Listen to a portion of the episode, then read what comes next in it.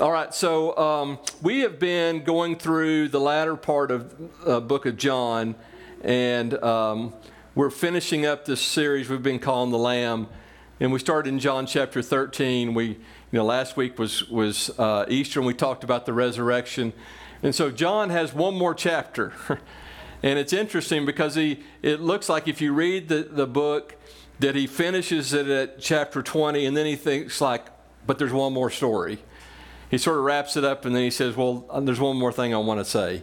And so he writes chapter 21. And so I'm going to read the first 19 verses of that this morning. It says, Later Jesus appeared again to the disciples beside the Sea of Galilee. This is how it happened. Several of the disciples were there Simon Peter, Thomas, nicknamed the twin, Nathanael from Cana in Galilee, the sons of Zebedee, and two other disciples. Simon Peter said, I'm going fishing. We'll come too, they all said. So they went out in the boat, but they caught nothing all night. At dawn, Jesus was standing on the beach, but the disciples couldn't see who he was. He called out, Fellows, have you caught any fish? No, they replied. And then he said, Throw out your net on the right hand side of the boat, and you'll get some.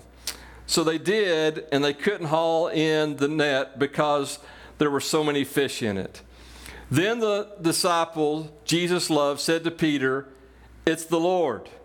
And when Simon Peter heard that it was the Lord, he put on his tunic, for he had stripped for work, jumped into the water, and headed to shore. The others stayed with the boat and pulled the loaded net to the shore, for they were, they were only about a hundred yards from shore.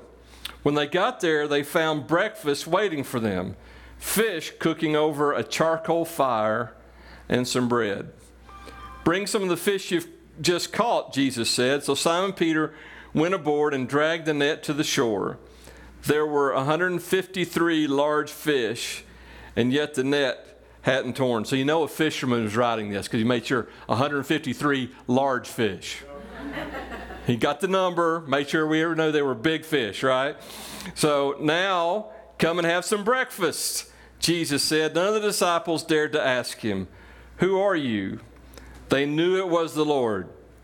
Then Jesus served them the bread and the fish. And this was the third time Jesus had appeared to the disciples since he had been raised from the dead. After breakfast, Jesus asked Simon Peter, Simon, son of John, do you love me more than these? Yes, Lord, Peter replied. You know I love you. Then feed my lambs, Jesus told him. And Jesus repeated the question Simon, son of John, do you love me? And yes, Lord, Peter said, You know I love you. Then take care of my sheep, Jesus said. A third time he asked him, Simon, son of John, do you love me? Peter was hurt that Jesus asked the question a third time. And he said, Lord, you know everything. You know that I love you. And Jesus said, Then feed my sheep. I'll tell you the truth, when you were young, you were able to do as you liked. You dressed yourself and went wherever you wanted to go. But when you're old, you will stretch out your hands, and others will dress you and take you where you want to, where you don't want to go. And Jesus said to them, I'm sorry. Jesus said to let him know to what kind of death he would glorify God.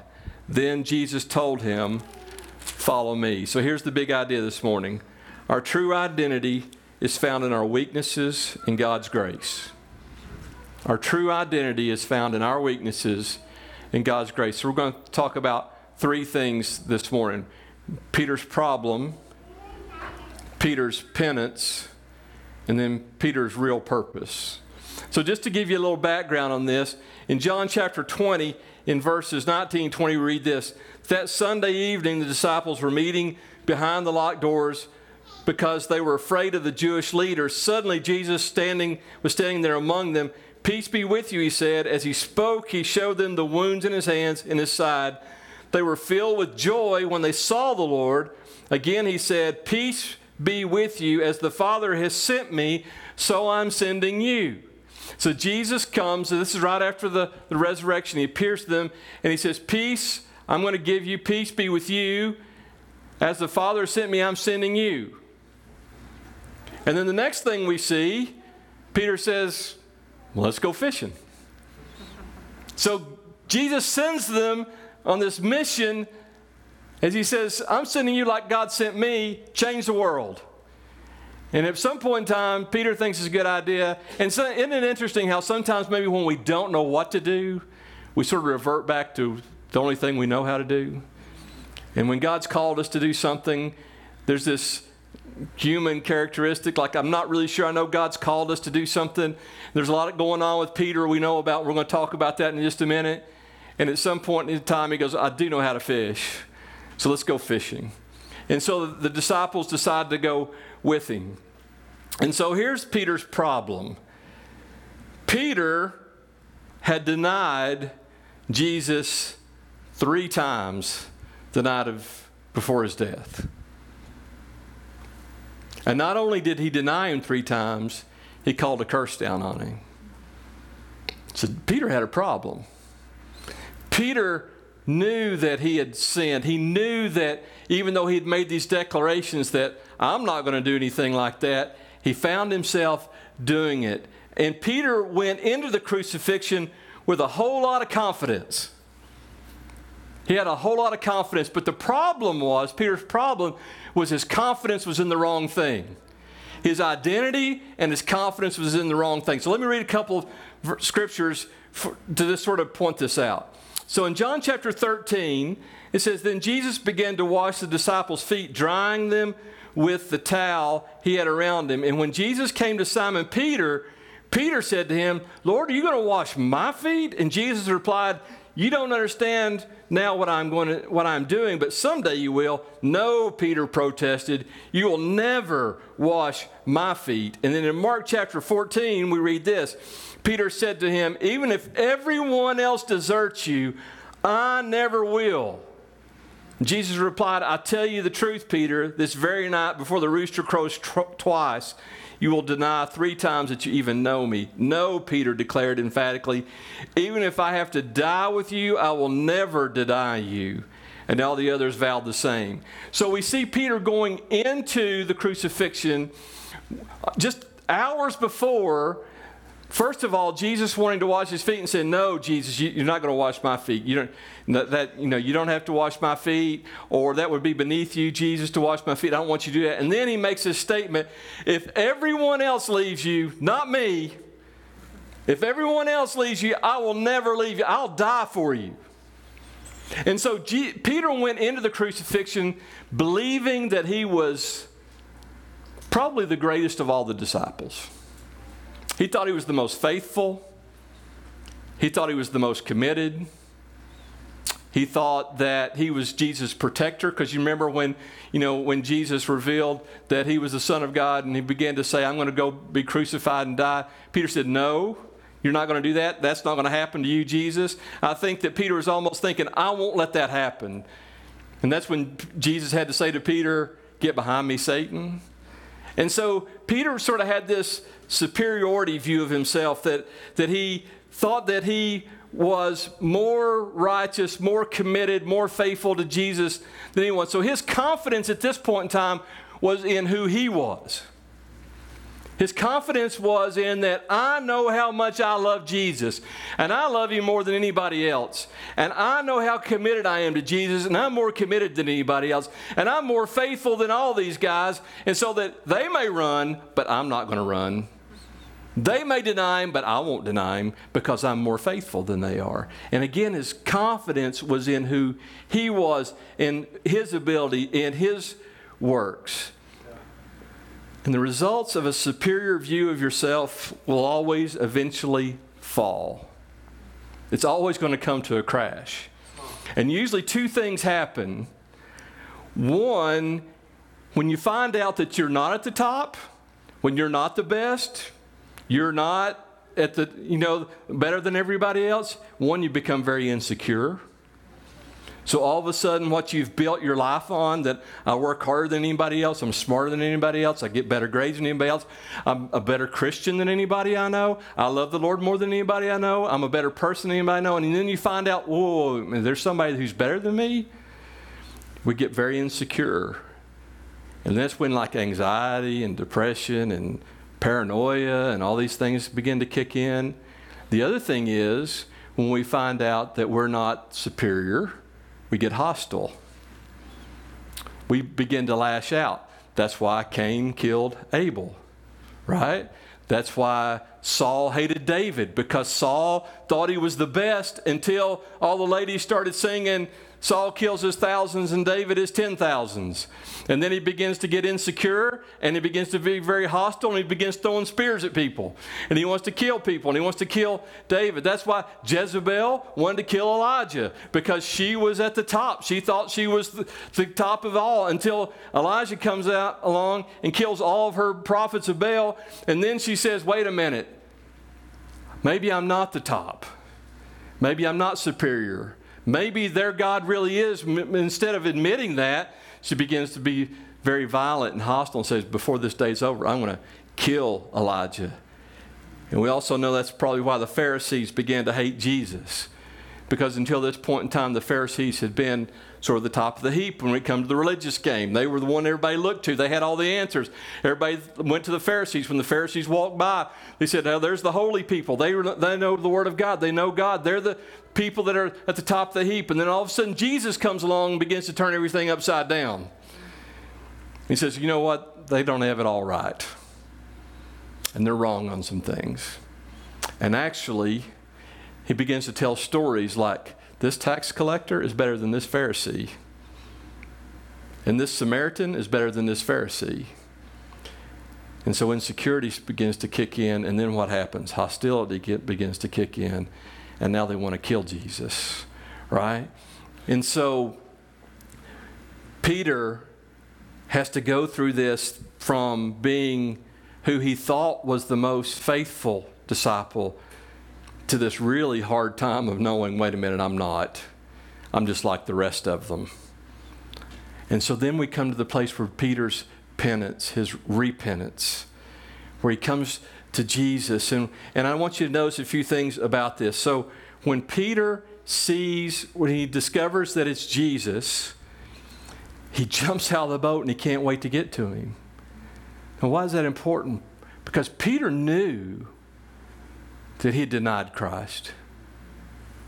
He knew he had failed big time.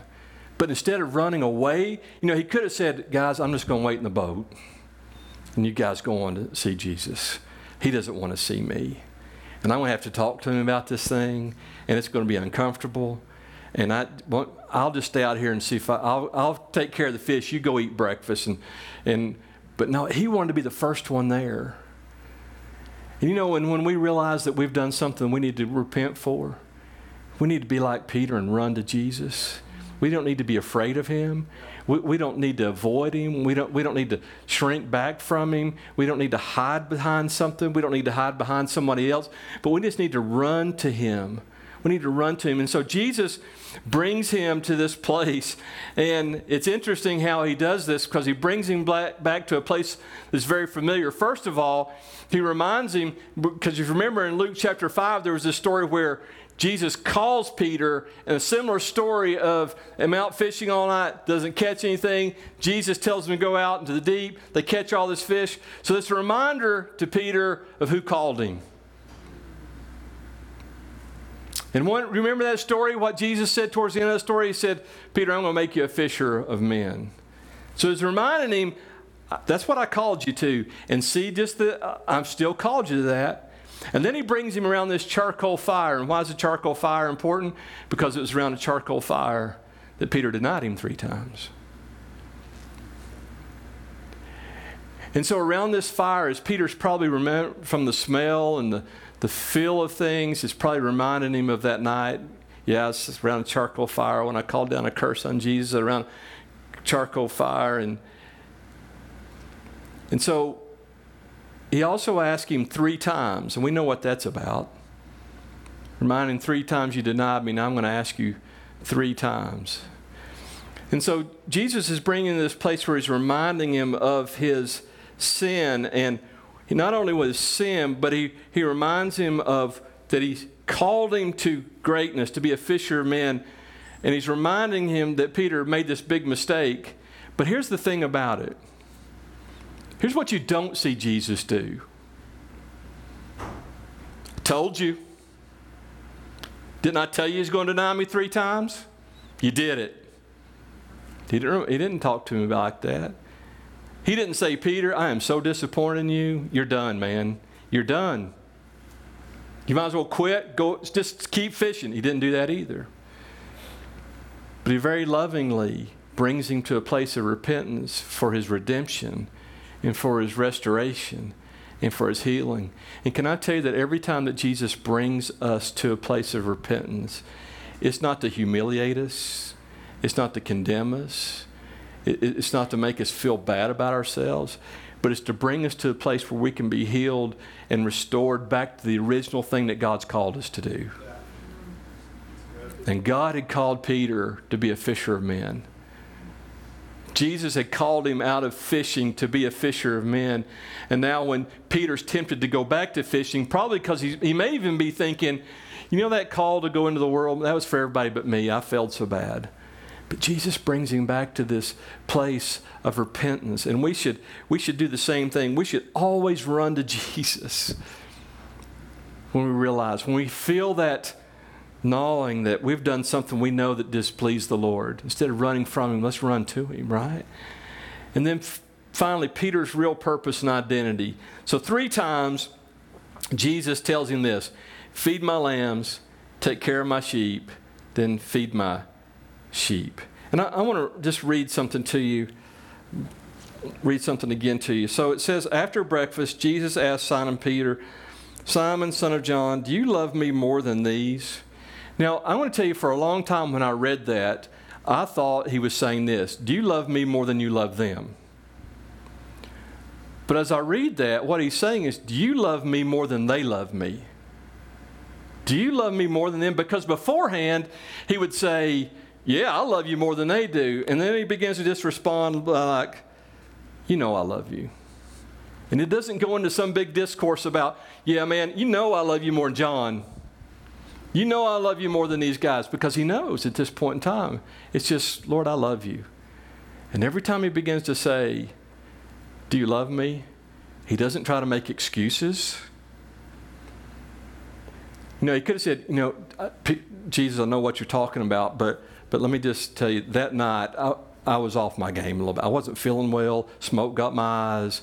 Um, you know, whatever. I stepped in a hole. Something happened. But, you know, some excuse, but he doesn't do that either. So Jesus is not like twisting the knife, but at the same time, Peter's just saying, I just, I'm just, I'm just real before you, Jesus. You know. And when he says, you know everything, I think what he's saying is, you know everything I did. And I'm not going to try to make excuses. I'm not going to try to come up with some story. All I'm going to do is just say, Jesus, I love you. I love you. And so Jesus begins to say, If you love me, basically, take care of my sheep. And in Matthew chapter 25, we know that Jesus says, I tell you the truth, when you did it to one of the least of these, my brothers and sisters, you were doing it unto me. And so, what Jesus is saying to Peter is this If you love me, you say you love me, if you do, then take care of my sheep. You say you love me, take care of my lambs. Because when you're loving them, you're loving me. And when you are sacrificing yourself to give to them, you're giving to me. So it's not about you having this opinion of yourself that makes you feel important or makes you feel superior, but it's about you're loving me when you love people. And when you're loving my sheep and when you're loving my lambs, you're loving me. What he's saying, in a sense, is Peter, I know you've done some good things. I know you've done some really bad things. At the end of the day, Peter, it's not even really about you. I've called you. I've called you to love people. I've called you to take care of my sheep. I've called you to take care of my lamb. I've called you to, to be a fisherman of men. I've called you to be an evangelist. I've called you to be a leader of the church. I've called you out of all those things to do those things. And he says, I also want you to walk in the ministry I've called you to. So don't give up on that, G- Peter, just because you made some bad mistakes. Don't give up on that. I called you into something. And I want you to go back to the original thing I called you to, and that's who I want you to be. And Jesus is saying very loud and clear, I've forgiven you. And I think Peter begins to get an understanding of grace. yes, I failed. I have failed. But because I'm willing to repent, Jesus is forgiving me. And Jesus has not given up on me. And can I just maybe say something here, real quick? If someone's in the room right now and you think, man, I've had to, Jesus has, I'm sure Jesus has given up on me. I've messed up so many times. At one time in my life, I thought Jesus was wanting me to do something, but I've given up on that now because I've messed up and I know that Jesus will, will not use me now.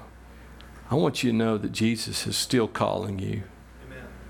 And if we come to him like Peter did and say, Jesus, I messed up. I'm not going to make any excuses. I'm not going to try to tell some story. I'm not going to hide from this anymore. I'm just going to come to you and say, Jesus, I've, I've messed up, but I love you and we mean it with our heart, Jesus is right there to say, "Okay, let's get back on let's get back on mission. Let's start feeding the sheep, man. Get back to get out of the boat, quit fishing, and start feeding the sheep again. Let's start taking care of the lambs again. That's what I've called you to." And so Jesus calls him to that. And so his real identity would no longer be as the person who was Jesus' protector and the most faithful of the disciples. That would not be who he was anymore, but in his real purpose, one, he was called to glorify Jesus. It's interesting that Jesus tells him how he, he says, This is the death you're going to die that will bring glory to me. It's what Jesus is saying to Peter in this moment is from now on, your mission is to bring glory to my name. Even in your death, you're going to bring glory to me. Even in your death, you'll bring glory to me. And you know, that's all of our mission today.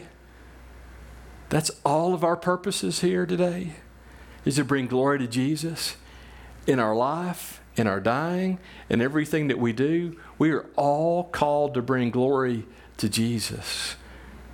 God's calling you right now. God's calling us right now to bring glory to Him. The second thing was He was going to be a forgiven follower of Jesus, not the greatest and the most faithful anymore. Because really, it's in our weakness that connects us to God, and only in identifying in our weaknesses and lack of significance can we really experience God's strength. So when we admit to ourselves that we're not, we're not all that, we admit to ourselves that I can't do it in my own, that my identity is not wrapped up in what I do because it's not my strength that's ever going to get me to, to the Father. It's not my strength that's ever going to make me holy. It's not my strength that's ever going to get me over my addiction. It's not my strength that's ever going to get me over my besetting sin. It's not my strength that's going to make me a better person. It's not my strength that's going to make me the man or woman of God that God's called me to be. It's not my strength that's ever going to do that. It's my weakness submitted to Him and the grace of Jesus that comes into our life. Listen to what Paul said in 2 Corinthians. Jesus responded to him, My grace is all you need. My power works best in weakness.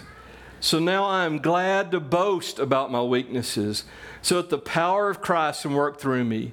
That's why I take pleasure in my weaknesses and in the insults, hardships, persecutions, and troubles that I suffer for Christ.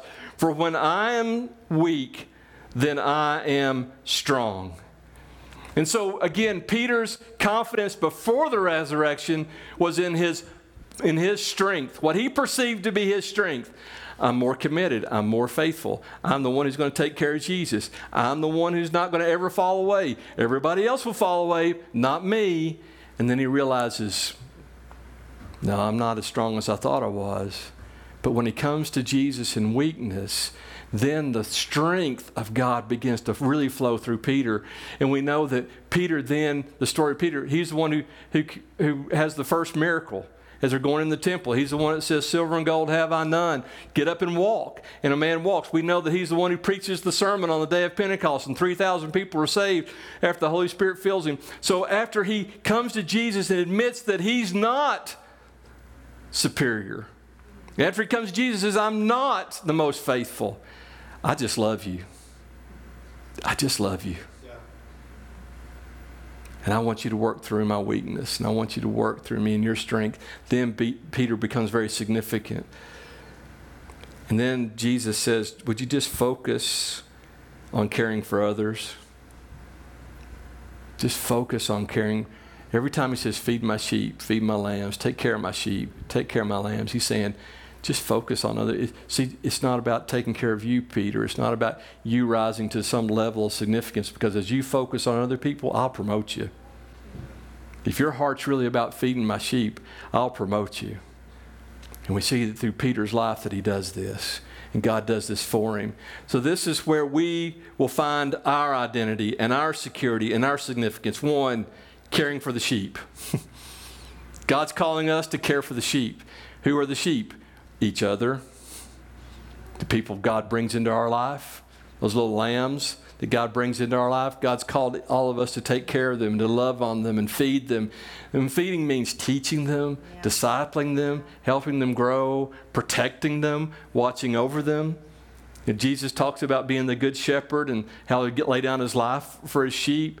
And, and so we need to be the same way. God's calling us to lay down our life for each other, to protect each other, to care for each other.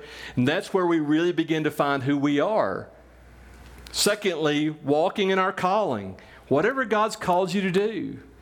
And again, if you have given up on that because you feel like that you've messed up too much, man, just come back to Jesus this morning. Sit around a charcoal fire with him for a minute, just in the spirit, and just say, I hear you, Jesus, and I love you. And I'm recommitting myself to loving you, and I'm going to be who you want me to be. Third, glorifying Jesus, making our mission every day, every single day to glorify Jesus in whatever we do. You know, if we if we go about our day thinking, okay, how can I glorify Jesus on my way to work this morning? When I get to work, how can I glorify Jesus? When I go out to eat this afternoon, how can I glorify Jesus? When I get home, how can I glorify Jesus? If we make that our mission, God will use us. God will do things for us, t- through us. And then finally, our real identity, our, real, our purpose is to walk in the grace of God. And here's what I mean by that understanding that it's not by my strength, it's not by my might, it's not by my willpower, it's not by my intelligence. It's, God has given you guys a lot of great gifts. There's some very smart people in the room. There's very uh, people with a lot of problem solving skills, a lot of people here that can do some really amazing things. But when we come to Jesus and say, you know, I, I can't do it all on my ability, I can't really do what you're calling me to do on my own ability. I see the gifts you've given me, God, but my best gifts are weaknesses compared to your strength. My best righteousness is filthy rags compared to yours. But if we can understand that, but walk in the grace of Jesus, knowing that He's forgiven us. And grace doesn't only mean forgiveness, it means supernatural empowerment to do things. And that's what Jesus gave Peter when he came to him and repented. And so the good news today is that, again, no matter where we've been, no matter what we've done, today, today, Jesus is saying, Do you love me? Do you love me? If you do, feed my sheep. Do you love me? If you do, feed my lambs. Do you love me? Take care of my sheep. It's the same call to us today. Amen. Would you stand with me?